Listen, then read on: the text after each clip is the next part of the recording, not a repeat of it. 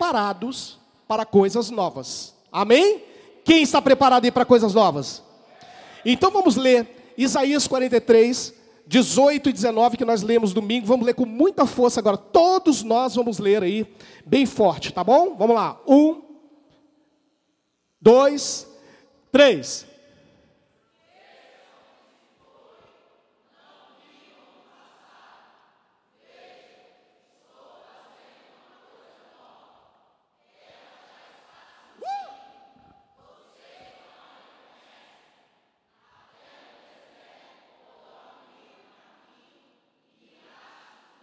Yes! Quem crê nessa palavra de Deus aí? Quem crê? Quem crê? Yes, eu creio, querido. E domingo passado, nós falamos de algumas atitudes que nós precisamos ter para viver coisas novas. Eu tenho certeza que você que estava nos lives aí no meio de semana, você ainda né, compartilhou ainda mais dessa palavra. E a primeira atitude que eu falei domingo foi: a primeira coisa que você, nós precisamos ter, atitude para viver coisas novas, é ter uma vida em santidade. A segunda coisa foi: pare de viver agarrado no passado. Seja ele o passado bom, seja o passado ruim. Nós falamos aqui, demos alguns exemplos aqui, né, do, dos celulares do Jacelon, da televisão do Jacelon, usa até hoje isso. É, aquele celularzão lá que eu trouxe aqui, muito top. Coisas que já passaram, que foram bons para a época, foram tops, mas aquilo já passou. E também nós falamos de a terceira coisa, a atitude nós falamos, prepare-se para viver o sobrenatural do futuro. Amém? Quem já preparou aí? Quem já preparou? Está se preparando aí, fazendo cursos? Yes, estudando? Se preparando para viver o sobrenatural que Deus vai mandar lá na sua casa, nas suas finanças, na sua família, amém? E hoje, querido, eu quero continuar preparados para coisas novas, falando de algumas áreas, pelo menos quatro áreas nós vamos falar aqui hoje, de que Deus pode e vai fazer coisas novas. Eu tenho certeza que para você viver coisas novas, em alguma dessas áreas que nós vamos fazer hoje, você precisa tomar algumas atitudes. E aí nós vamos pegar alguns homens, alguns personagens da Bíblia e ver qual foi a atitude que eles tiveram para viver coisas novas. Então eu quero hoje declarar que se na sua vida, em qualquer área dessa hoje que nós estivermos falando, você estiver numa sequidão, nesse momento de parece que você não consegue vislumbrar nada, nada de novo parece que está acontecendo, mas eu creio que Deus vai fazer chover sobre essas áreas, fazendo algo novo, trazendo coisas novas sobre a sua vida, amém? Isaías 44, 3, ele continua dizendo, ele falava assim: ó, pois derramarei água na terra sedenta e torrentes na terra seca, derramarei o meu espírito sobre sua prole e minha bênção sobre seus descendentes. Então, querido, em todas as áreas da sua vida, você pode viver coisas novas. Para de viver aquele passado ruim, aquela coisa, aquela. Deus não quer isso para a sua vida. A Bíblia diz que Jesus veio para nos dar vida plena, vida em abundância. Eu creio que a vida é, é a, a 100% mesmo, só vai ser na eternidade. Mas Deus, Ele enviou o seu Filho para que você também viva aqui na terra o melhor que Ele tem para você. Comer o melhor do fruto dessa terra. Todo o sistema dessa terra, ele tem que girar em prol dos filhos de Deus. E não ao contrário, muitas vezes nós estamos girando em prol do sistema. Mas não. Deus nos criou e quando nós o aceitamos como Senhor e Salvador, nós nos tornamos filhos. De agora em diante nós somos herdeiros, nós somos co-herdeiros em Jesus e toda a herança, tudo aquilo Jesus que Jesus tem para você, ele já conquistou na cruz. O sistema tem que girar em nosso favor. Fala em Efésios 1 que todas as bênçãos espirituais já foram reservadas para nós nas regiões celestiais. É só você tomar o que? Posse. Amém? Deus tem para você. E eu quero falar de homens de Deus que viveram coisas novas. Agora, por que que eles experimentaram coisas novas? E quais as áreas eles nos ensinam a viver coisas novas? A primeira área que eu creio que muitos de nós precisamos viver coisas novas. E que nós vamos aprender com um cara top da Bíblia. É a vida financeira. Diga assim, uau. Fala assim, essa eu preciso, Deus. e nós vamos aprender aqui um pouco com Abraão. Nós temos muita coisa para falar. O tempo não dá, mas nós temos muita coisa para falar sobre Abraão, sobre outros homens da Bíblia que viveram a área financeira. Espetacular, porque tomaram uma atitude e viveram coisas novas. Abraão, lá no capítulo é, é, 12 de, de Gênesis, capítulo 12, verso 1, a Bíblia diz o seguinte: Então o Senhor disse a Abraão: Saia da sua terra, do meio dos seus parentes e da casa de seu pai, e vá para uma terra que eu lhe mostrarei. Mas qual foi a atitude de Abraão? Qual foi a opção que ele fez para viver coisas novas, pastor?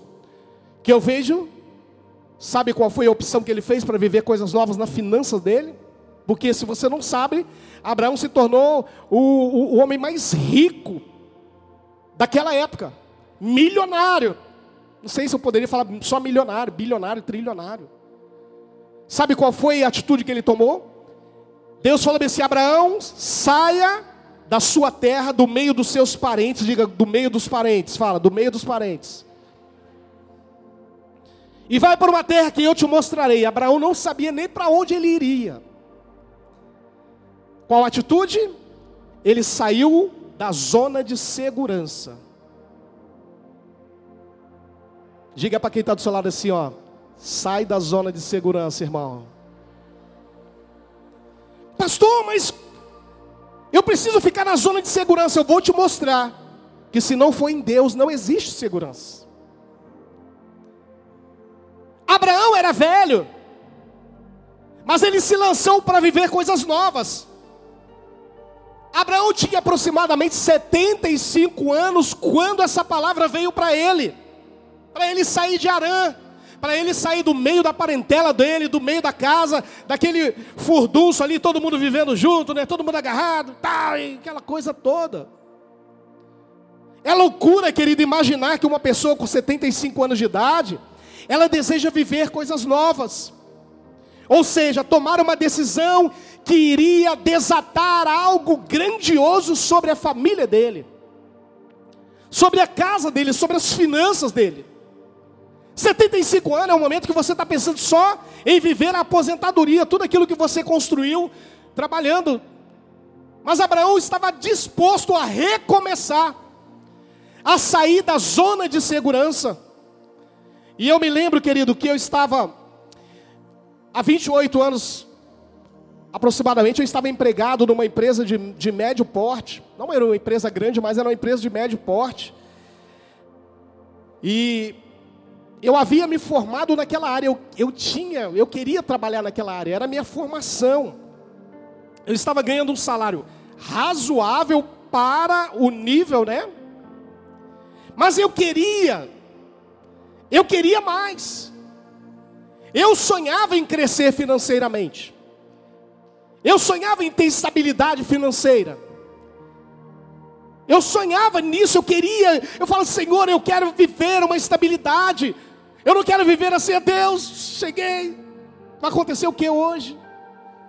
Eu queria viver coisas novas. Estava bom que o Senhor estava me dando, mas eu queria mais ainda. Eu sei que Deus tinha mais para mim, eu sabia disso. E eu tive que sair da zona de segurança. Eu saí do emprego, querido, quando surgiu a oportunidade de fazer um concurso no estado. Eu saí do emprego e falei: amor, segura as ondas aí, você vai trabalhar agora, para eu ficar só na boa. E ela continuou trabalhando, a minha esposa. E eu saí do emprego e fui estudar para o concurso. Eu falei, Deus, eu preciso, eu quero, eu vou passar nesse concurso. E eu tenho certeza, querido, que apesar do meu esforço, o que iria mover as mãos de Deus ao meu favor era a minha atitude de sair daquela zona de segurança de uma pseudo-segurança ou de uma falsa segurança. Parecia que eu estava seguro, meu emprego era tranquilo, eu fazia hora extra. Olha, eu, eu era bem quisto ali, as pessoas gostavam de mim, meu chefe gostava de mim. Uma pseudo-segurança que eu tinha. Mas eu falei, Deus, eu não quero só isso, eu quero viver algo novo, eu quero coisas maiores para a minha vida. Eu sabia que Deus tinha o melhor para mim. E Ele tinha coisas novas para derramar sobre minha vida. Mas eu precisava tomar uma atitude de sair da zona de segurança. Talvez Deus esteja falando com você hoje aqui, querido. Sai das asas do seu pai. Ah, papai banca tudo, mamãe banca tudo. Sai das asas do seu pai.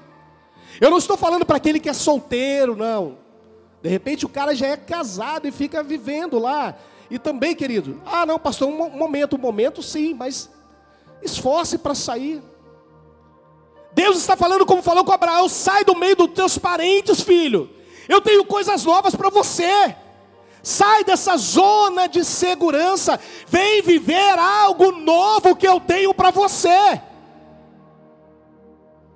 Eu tenho coisas novas para fazer nas suas finanças. Estude. Invista na sua qualificação. Deus quer te colocar em lugares altos, mas é necessário dar esse passo sair da zona de segurança que você acha que é segurança. Na verdade, eu botei segurança aqui entre aspas, uma pseudo-segurança. Deus quer que você saia desse arroxo financeiro perpétuo. A gente fica muitas vezes escravizado no arroxo financeiro, que aquilo predomina durante a vida da gente toda. Podemos passar por momentos de arroxo financeiro? Sim, eu já passei. Mas Deus não quer que você viva esse momento o tempo todo. Ele tem o melhor para você. Ele tem coisas novas para você. É, acorda aí. Uh! Aleluias! Deus quer que você saia dessa coisa de estar sem perspectiva de crescer, sem perspectiva de coisas novas. Comece a dormir em paz, filho. Durma como o salmista disse lá no Salmo 4, verso 8: Em paz eu me deito e logo adormeço, pois só tu, Senhor, me fazes viver em segurança. Coloca a sua vida nas mãos de Deus, como Abraão. Sai, dê o primeiro passo rumo a novas conquistas, a coisas novas para a sua vida. Saia dessa zona de segurança. Ei, quer dormir tranquilo? Saiba de uma coisa: que a sua segurança não está no presidente da república, a sua segurança não está no Congresso Nacional, não está no STF, não está no seu chefe, a sua segurança verdadeira se encontra em Deus. Então ouça a voz dele hoje, ele está te dizendo: saia daí.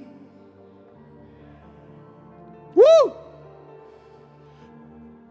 Qualquer forma de segurança que não seja o Senhor, é apenas uma falsa sensação. Não está em Deus, é uma falsa sensação. Estou conquistando, estou conseguindo, mas eu não quero saber de Deus, Deus não é nada, é falsa sensação, uma hora vai cair, uma hora cai. Teve uma época que os salmistas olharam assim, e eles falaram assim: Deus, os caras não estão nem aí pro, para o Senhor, eles não estão na sua casa como eu estou aqui todos os dias. Mas eu vejo que eles estão crescendo, eles têm carro, eles têm apartamento, eles têm tudo. Eu vejo que eles estão crescendo financeiramente. Aí Deus falou bem assim: olha, fica tranquilo. Sabe por quê? Os pés deles estão numa rocha escorregadia. Sabe por quê? A nossa segurança ela tem que estar colocada em Deus. Quer viver coisas novas na sua finança? Dê o primeiro passo hoje. Saia da zona de segurança, da zona de conforto. Está confortável, está tranquilo no meu emprego. Não preciso estudar mais, não preciso me qualificar. Está tranquilo. O saláriozinho que eu estou ganhando está bom, não está bom, não. Deus tem algo melhor para você. Uau! Deseja viver coisas novas aí? Quem deseja? Então saia da zona de segurança. Segunda atitude para você viver coisas novas e a segunda área que eu quero falar também é no ministério. E nós queremos basear isso aqui com a vida de Paulo. Olha só o que diz lá em Atos capítulo 9, verso 3 e 4. Em sua viagem, quando se aproximava de Damasco, de repente brilhou ao seu redor uma luz vinda do céu. Ele caiu por terra e ouviu uma voz que lhe dizia: Saulo, Saulo, por que você me persegue? Querido Paulo, Saulo, que agora Paulo, ele teve que cair Alguns falam que é do cavalo, mas nenhum historiador consegue provar que era de um cavalo. Mas vamos colocar aqui, eu coloquei entre aspas. Paulo teve que cair do cavalo para ficar, para ir para o pó, para que as coisas novas pudessem acontecer na vida dele. E sabe o que eu aprendi, querido? É necessário sentar para aprender antes de se levantar para ensinar. Você quer ensinar? Sente para aprender. Se humilhe. Paulo só teve sucesso no ministério dele, ele só viveu coisas novas no ministério quando ele caiu do cavalo. Ele se humilhou, ele teve que colocar a cara no pó, ele teve que comer pó literalmente. E entender, eu preciso descer para depois subir. A única coisa que nasce grande é monstro. Não tem. Nosso ministério ele deve ser consolidado, querido, através das lutas, das prensas da vida. O vinho só é vinho porque ele passou por uma prensa. Todos os apóstolos de Jesus só foram reconhecidos após passarem pela prensa do ministério. Vai ter momentos que vai dar vontade de parar? Sim. Romanos 5, 3 ao 5 diz: Não só isso, mas também nos gloriamos nas tribulações, porque sabemos que a tribulação produz perseverança. Vamos ler a partir daí, vamos lá? A perseverança E o caráter aprovado o quê? E a esperança não nos decepciona.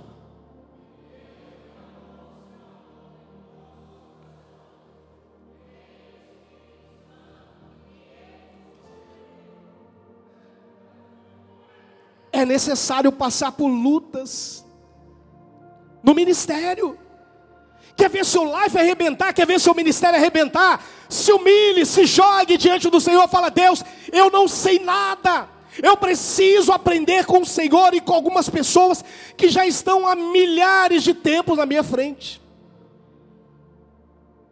Eu preciso me humilhar. Quer viver coisas novas no seu ministério? Se humilhe. Se eu me humilhar diante do teu altar e sacrificar aquilo tu inclinarás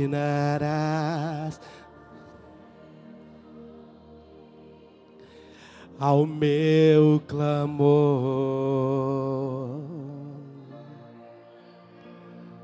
Mais vale um dia no centro do teu querer que toda a vida. Xaralabalaba, xaracantarala. Xaralabalaba, xaraga. Minha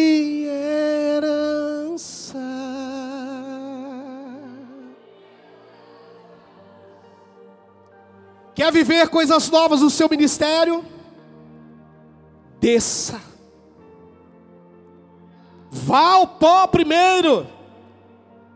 Talvez seja necessário você ficar sem enxergar durante três dias, como Paulo ficou. Deus, não estou vendo nada acontecer no meu ministério, Deus. Deus, eu não estou vendo nada acontecer no meu life. Deus, eu não estou vendo nada acontecer na minha vida ministerial. Sim. Sabe o que, que é? Em breve Deus fará cair as escamas que estão sobre os seus olhos e vai te dar uma nova visão do que é Deus verdadeiramente. E Ele vai te conduzir ao propósito que Ele tem para a sua vida. Ele vai te conduzir para o chamado que Ele tem para a sua vida. Mas é necessário tomar uma atitude. Se humilhe. A humildade é o primeiro passo em direção ao seu chamado. Diga para quem está do teu lado, fala assim: a humildade é o primeiro passo em direção ao seu chamado. Yeah? A terceira atitude que nós precisamos tomar para viver coisas novas e a área que nós vamos viver é na família. E eu quero aprender, nós vamos aprender hoje com um cara que muito especial do Novo Testamento também, que foi Zaqueu. Lucas capítulo 19, verso 5, a Bíblia diz: Quando Jesus chegou àquele lugar, olhou para cima e lhe disse: Zaqueu, Zaqueu, desça depressa, quero ficar em sua casa hoje, Zaqueu.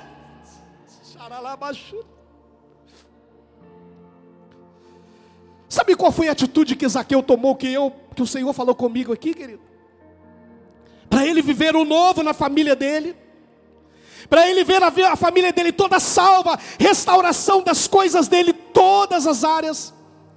Ele foi ousado. Ele teve uma ação radical. Diga comigo, ousadia e atitude radical. Yeah. Todo mundo estava normalmente ali no cortejo, atrás de Jesus, né? Jesus estava indo para Jerusalém, mas ele estava passando por Jericó. A multidão atrás de Jesus. Zaqueu, um homem rico, chefe dos publicanos, trabalhava para o Império Romano, proeminente na sociedade. Para os judeus, o extorquidor, se é que existe essa palavra, alguém que extorquia, era um corrupto para os judeus, Zaqueu. Mas para Jesus ele tinha lugar especial no coração dele. Para continuar uma nova vida, uma, na verdade, uma vida comum, Zaqueu não precisava daquela atitude. Ah, não, quero viver no comum. Eu já estou bem, estou rico. Ganho muito dinheiro na coletoria. Eu sou o cara. Eu não sei, talvez com quem Zaqueu poderia ser comparado hoje. É, técnico da Receita Federal, alguma coisa. Hã? Auditor, né? auditor da Receita Federal. Os caras ganham um pouquinho bem, né? Estou bem financeiramente, está tranquilo. Ele não precisava tomar essa atitude, não havia necessidade. Se ele quisesse viver uma vida comum, era só seguir o fluxo. O fluxo era o que? A multidão. Jesus caminhando ali, fazendo milagres, curando, e a multidão atrás. Só olhando. E querendo, né? Só querendo de Jesus. Vem, Jesus, manda para mim, manda. Manda, me dê, dê. Dê, Jesus, cura, me dê. É? O meio, a multidão é isso aí. A multidão ela anda atrás querendo assim, me dê, dê. Vem, quero. Ai, quero bênção, quero isso, quero carro, quero dinheiro, quero, quero, quero, quero. Zaqueu não queria apenas isso, Zaqueu já tinha tudo isso, era rico. Zaqueu sabia que ele precisava de algo novo na vida, na sua vida, na vida da sua família. Então ele pensou algo diferente. Ele pensou em fazer uma ação radical. Eu vou ousar na minha intenção de ver Jesus de perto. Uh! Quem sabe você hoje está precisando fazer uma ação radical na sua vida, para que a sua família seja transformada. Quem sabe que seja orar de madrugada. Quanto tempo você não ora de madrugada? Ou você talvez nunca levantou para orar de madrugada? Faça essa ação radical. Tome essa atitude. Quer viver coisas novas na sua família? Atitudes radicais. Ação radical, ousadia. Orar com a esposa e filhos. Quem sabe você está precisando jejuar pela sua família, pela sua casa. Quem sabe você está precisando sair com a sua esposa. Ah, hum, ação radical para alguns. para alguns isso é uma ação radical, pastor. Que loucura! Para outros já isso aí tem que ser uma vida normal, legal, é isso aí. Sair com a esposa, sair com os filhos algumas vezes, né? Mas para alguns está, precisa ser uma ação radical hoje. Toma essa atitude hoje. Talvez você está precisando dar mais atenção aos seus filhos ou ao seu filho. Na sua vida, talvez isso tenha sido, vai ser uma ação radical, mas tome hoje. Quer mudança, quer viver algo novo, coisas novas na sua família. Seja ousado como Zaqueu, ação radical. Uh!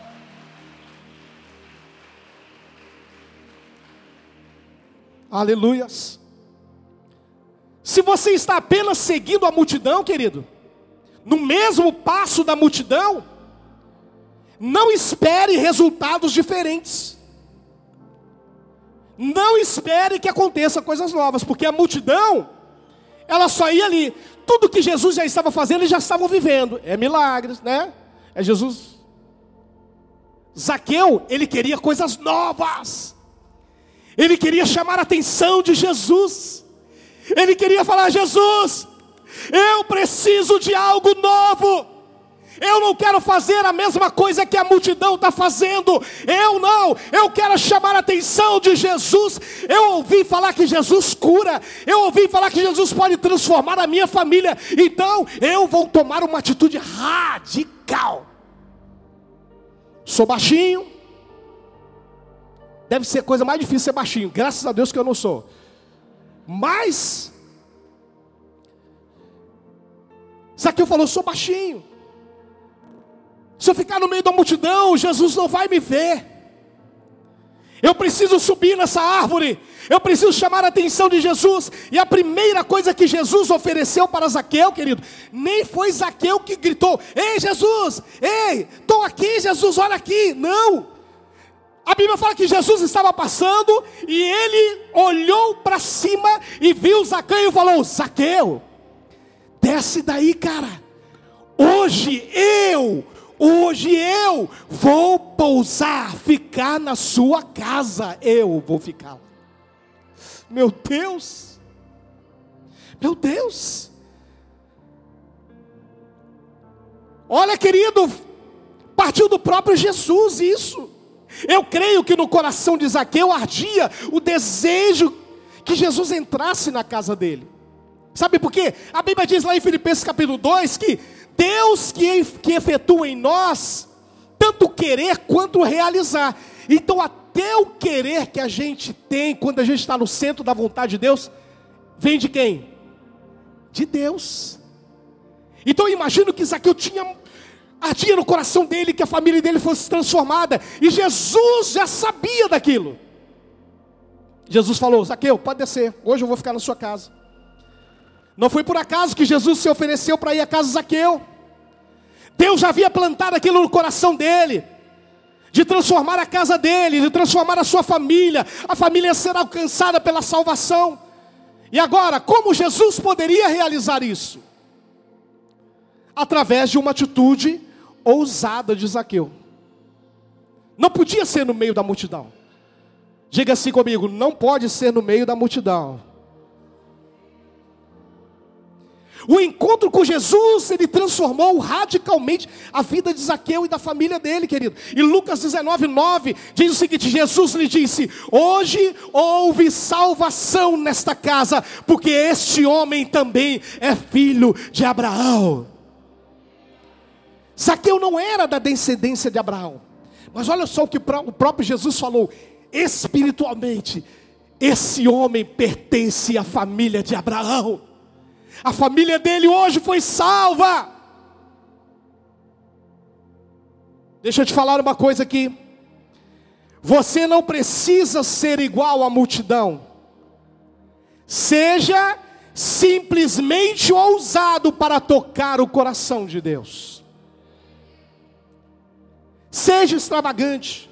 Rasga seu coração diante do Senhor. Faça atitudes que talvez você ainda não tomou na sua vida, para que a sua família seja mudada. Chore, grite, levante as mãos, pule, assobie. Tem gente que tem uma dificuldade de levantar as mãos diante do Senhor, né? Quando é o time, quando é, sei lá, alguma coisa fora daqui, ah, o cara pula, o cara deita, e ah, tudo. Mas diante do Senhor, Hum. Faça algo que chame a atenção o coração de Deus. Seja extravagante. Seja extravagante. Se você pode ser extravagante aí hoje, dê o maior grito que você puder aí, de brado de júbilo. Vai lá, brado de júbilo.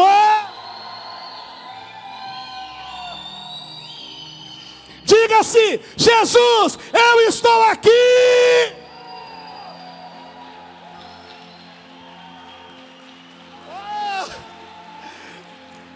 Faça algo que vai chamar a atenção de Deus. Amém, queridos? E a última atitude e a última área que eu quero falar para você. Que você pode viver coisas novas. É na sua vida emocional. Fala, Ih, agora vai tocar lá, pastor. É lá mesmo. E nós vamos falar de um cara que tomou uma atitude tremenda para viver coisas novas na vida emocional dele, que foi Gideão. Juízes capítulo 6, a Bíblia fala assim: Gideão, filho de Joás, estava malhando trigo num tanque de prensar o quê? Hã? Meu Deus. O cara malhando trigo num tanque de fazer o quê? Prensar o quê? Uva. Estava certo, queridos. Mas olha o que a Bíblia diz: para escondê-lo dos midianitas. E então o anjo do Senhor apareceu a Gideão e lhe diz: O que o anjo do Senhor disse para Gideão? Vamos lá, todo mundo. Um, dois, três.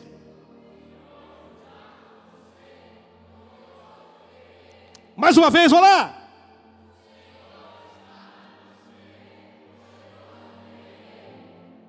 Fala para você agora. Fala assim: o Senhor está comigo, poderoso guerreiro. Fala, fala. O Senhor está comigo, poderoso guerreiro. O Senhor se voltou para ele e disse: Com a força que você tem, vá libertar Israel nas mãos de Midian. Não sou eu que está enviando, Gideão. Ah, Senhor. Aí começa a choradeira, né? Olha a choradeira da alma, né? Ah, Senhor, respondeu Gideão. Como posso libertar Israel? Meu clã é o menos importante de Manassés. Eu sou o menor da minha família. Aí Deus continuou falando com ele: Eu estarei com você, respondeu o Senhor, e você derrotará todos os midianitas, como se fossem um só homem. Qual foi a atitude de Gideão após ter uma, essa conversa com Deus, querido? A atitude dele, que nós queremos falar hoje, que ele viveu coisas novas nas emoções dele, foi que ele enfrentou seus medos e complexos. Depois daquele bate-papo, Deus falou assim: Ei, poderoso guerreiro, ei, vai, que sou eu que estou te mandando. Ei, estou contigo. Ah, não, eu sou coitadinho, eu não sou ninguém. Ah, não, ninguém me vê. Eu sou menorzinho da igreja. As pessoas não me vê lá no live. Eu sou o menorzinho lá da minha casa, minha família não me entende. Eu sou tão fraquinho. Ah, na minha empresa eu sou o menorzinho que tem lá. Olha, o Senhor estava falando para Gideão: Gideão, Gideão, Gideão, vai nessa tua força, guerreiro. Ei, quem está falando com você é Deus. O Senhor já disse que você é forte, Samuel. Ué, você vai. Não, é a palavra de Deus. Perceba a baixa autoestima de Gideão. Perceba que o complexo de inferioridade, a fuga da realidade, a fuga do confronto que estava vivendo a Gideão naquele momento difícil da história de Israel. Israel estava vivendo um momento difícil. Os, media, os medianitas estavam invadindo as fazendas dos, dos israelitas e acabando como se fosse gafanhoto. Eles pegavam tudo, o trigo, acabavam. Por isso que Gideão estava escondido lá no lagar onde prensava uvas, mexendo com o trigo lá, porque ele estava com medo dos medianitas.